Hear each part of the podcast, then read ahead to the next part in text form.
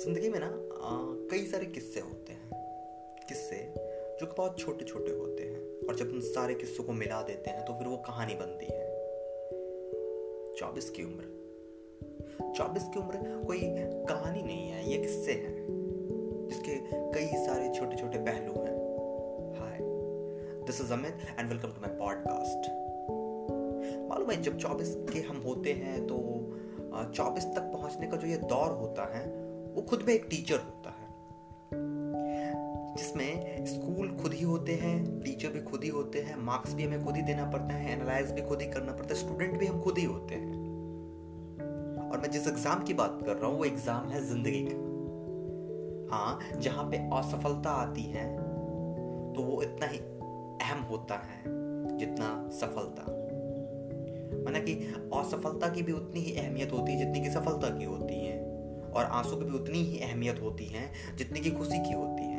ये जो चौबीस की उम्र होती है ना वो हमारे ज़िंदगी का आने वाले अगले दस साल को डिफाइन करती है। चौबीस की चौबीस की ज़िंदगी होती है मतलब हमारी उम्र आपकी उम्र ये सारी जो उम्र है वो हमें आ, आने वाले अगले दस साल को वो हमें डिफाइन करता है।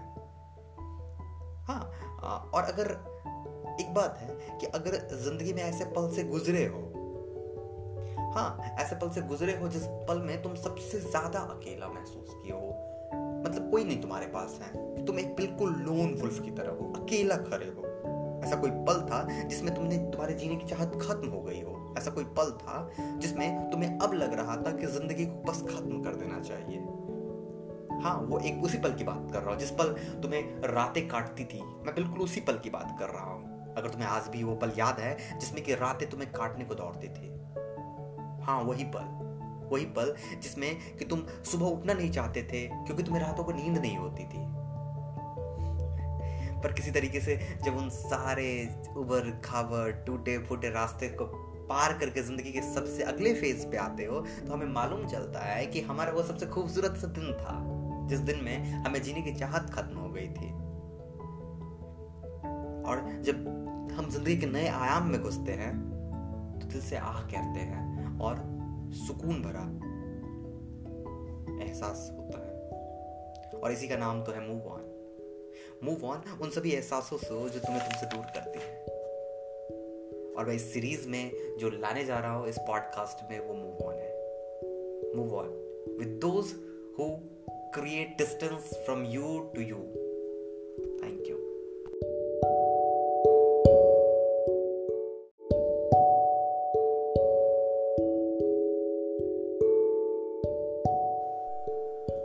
चौबीस की उम्र।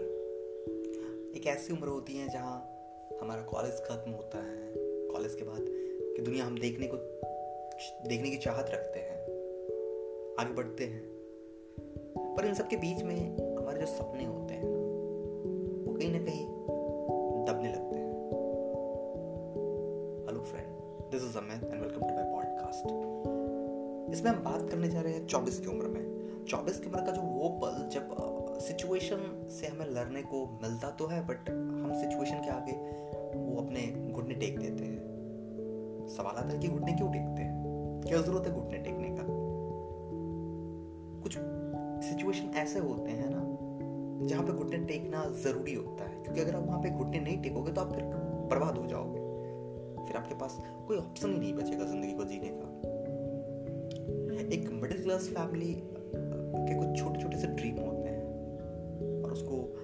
पूरा करना भी आपकी ही ज़िम्मेदारी होती है। तो सपने और ज़िम्मेदारी के बीच में आपको एक चीज़ चुनना होता है।